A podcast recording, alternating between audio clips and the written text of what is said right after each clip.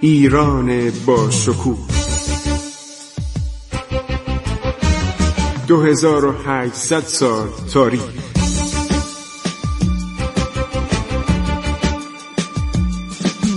عبور از تاریخ.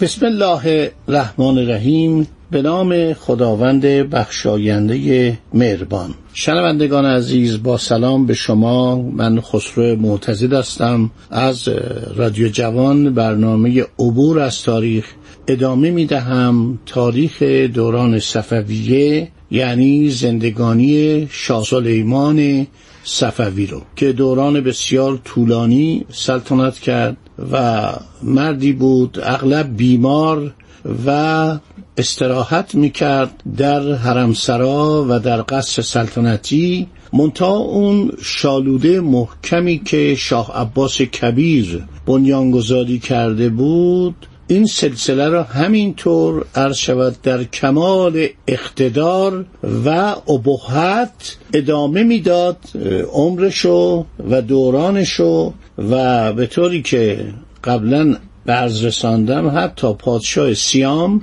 پادشاه کشور تایلند، یک سفیری فرستاده بود به دربار شاه سلیمان و درخواست کرده بود که نیروی دریایی ایران که اصلا وجود نداشت، چون دولت صفویه نیروی دریایی نداشت و در این مورد کاهلی میکرد به خاطر مرز بسیار بزرگ، مرزهای طولانی و مساحت فوق‌العاده کشور و اینکه در دریای خزر یا دریای کاسپی یا هیرکانیا، در اینجا فقط ما یک دشمنانی داشتیم، قزاق‌ها.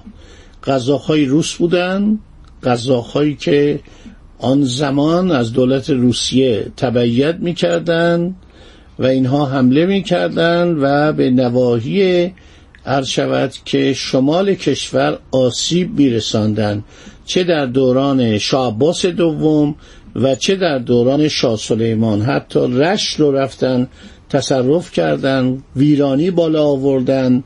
حالا در دوران شاه عباس دوم دولت روسیه 800 نفر رو فرستاد از تجار و کسبه که اومدن در اصفهان و میگفتن همه اینا دیپلماتن و همه اومدن برای سفارت، برای گشایش روابط عرض شود که بازرگانی، ولی در اصل معلوم شد اینا اومدن جنس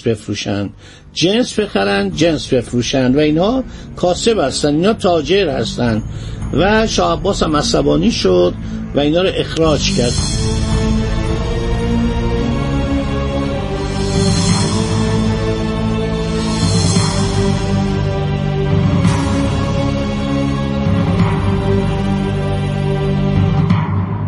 خب چرا این تجار روس می اومدن؟ برای اینکه ایران از نظر تولیدات، از نظر مصنوعات یک کشور فوق‌العاده‌ای بود و در این مورد بهترین مدرکی که ما داریم کتاب تذکرة الملوکه، که تذکرة الملوک در دورانی که دولت صفویه مزمحل شده بود، از بین رفته بود، بنا به دستور محمود افغان چند نفر از دبیران و مستوفیان و منشیان دربار صفوی استخدام شدند که ایران رو معرفی کنند، برای اینکه اون خان افغان، خان قلیزایی یا قلیجایی، اصلا اطلاعی از کشورداری نداشت و اینها این کتابو نوشتن. یه نفر یا دو نفر این کتابو نوشتن، تذکرة الملوک، که درباره تمام عرض شود که کارگاه‌های درباری، چون دولت خودش کارگاه داشت، دربار و دولت اون موقع عرض شود یکی بود. همینطور در مورد اصناف، در مورد استادکارها، مثلا در هر صنفی در بازار شاگرد بوده، خلیفه بوده، استاد. این هر صنفی حضور داشتند. بعد یک مراسمی برگزار میشد هر سال که استاد در هر صنفی شناسایی بشه و مقاطع به اصطلاح شهر اصفهان او را به رسمیت بشناسند. نسخه از کتاب تذکرة الملوک و انگلستان وقتی استانبول پایتخت عثمانی را در سال 1918 گرفت در کتابخانه آن شهر پیدا کرد، اینو فرستادن انگلستان. در اونجا بود تا یک شخصی به نام مینورسکی که روس بود، قبلا در ایران کشور بود، آدم باسوادی بود، آدم دانشمندی بود، زبان فارسی میدونست، زبان عربی و ترکی میدونست، زبان انگلیسی هم آموخته بود و در ایران کتاباش بیشتر به زبان روسی و فرانسه بود. در لندن انگلیسی هم آموخت و این کتابو به زبان انگلیسی ترجمه کرد. من الان دارم نسخه زیراک شده این کتابو دارم، خیلی فوق العاده است. یعنی اطلاعات کامل در مورد جامعه اصفهان در اختیار ما میذاره. در کتاب تذکرة الملوک نوشته که مردم هر کوی، هر دهکده، هر صنف از میان خود هر شود یک نفر رو به عنوان به اصطلاح استاد برمیگزینن، بعد براش یک گواهی تنظیم میکنن، براش حقوق تعیین میکنن، اینو به مهر نقیب میرسانن، بعد میرن عرض شود نزد کلانتر. کلانتر تقریبا هم شهردار بوده و هم رئیس پلیس بوده، نقیب جانشین او بوده.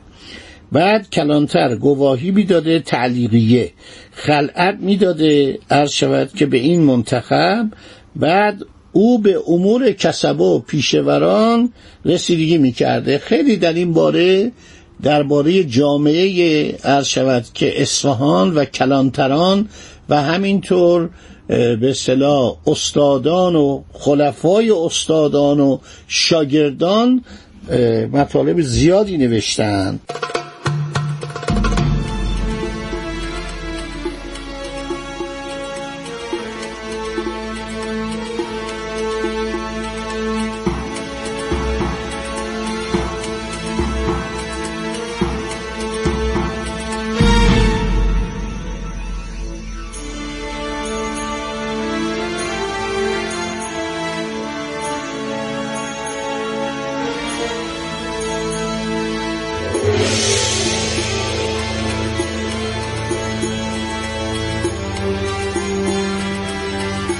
استادان یک صنف به اصطلاح کاملی در اصفهان، اصناف می اومدن دور هم جمع می شدن و اینها یک مجامعی برای خودشون تشکیل می دادن.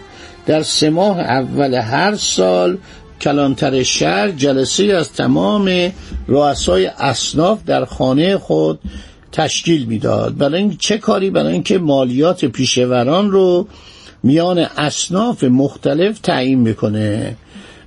و این جالب بوده که در زمان سلجوقیان و ایلخانان مغول هم این مراسم بوده، ولی در اون روزگار ماموران مالی و به اصطلاح تحصیلدارا به نظر خودشون به پیشوران مالیات می‌بستن، با اصناف مشورت نمی‌کردن، ولی کم کم به جای اینکه خودشون تعیین کنن می نشستن صحبت می کردن. مثلا می گفتن صنف مثلا کفاش باید چقدر مالیات بده، صنف عرض شود که بنا چقدر باید مالیات بده، زرگرا همینطور، عطارا همینطور، علافا یعنی اون کسانی که به اصطلاح علوفه میفروختن چقدر باید بدن، تمام قصابا باید چقدر پول بدن. البته یک کتابی هم ما داریم ابن اخوه نوشته که در مصر قدیم چاپ شده در قرن فکر کنم 7م 8م هجری قمری و شاید یک کمی بیشتر قرن 9م.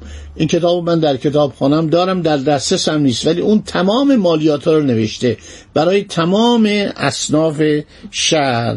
حالا در اصفهان تشکیلات تجار، بازاریان، پیشوران و همینطور کارگاه‌های پیشوری خیلی مهم بود. از هر دکان اینا باید عرض شود یه مبلغ دولت بدن.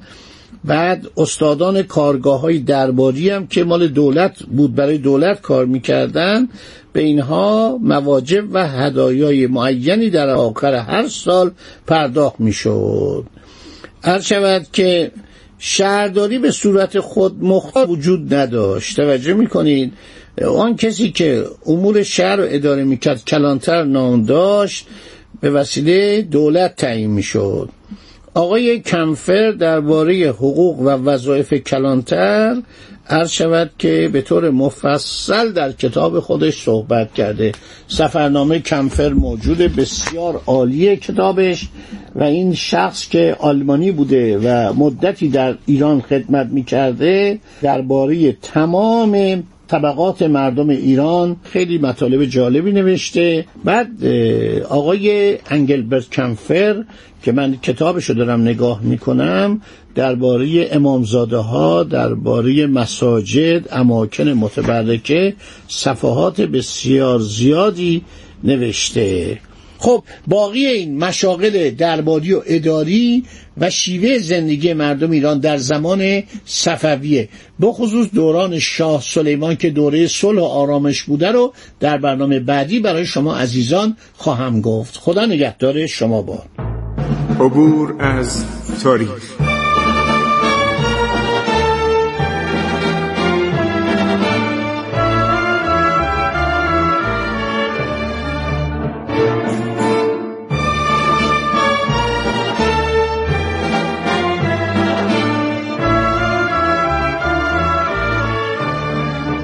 ایران با شکوه، 2800 سال تاریخ. سرگذشت ایران ما به روایت خسرو معتضد.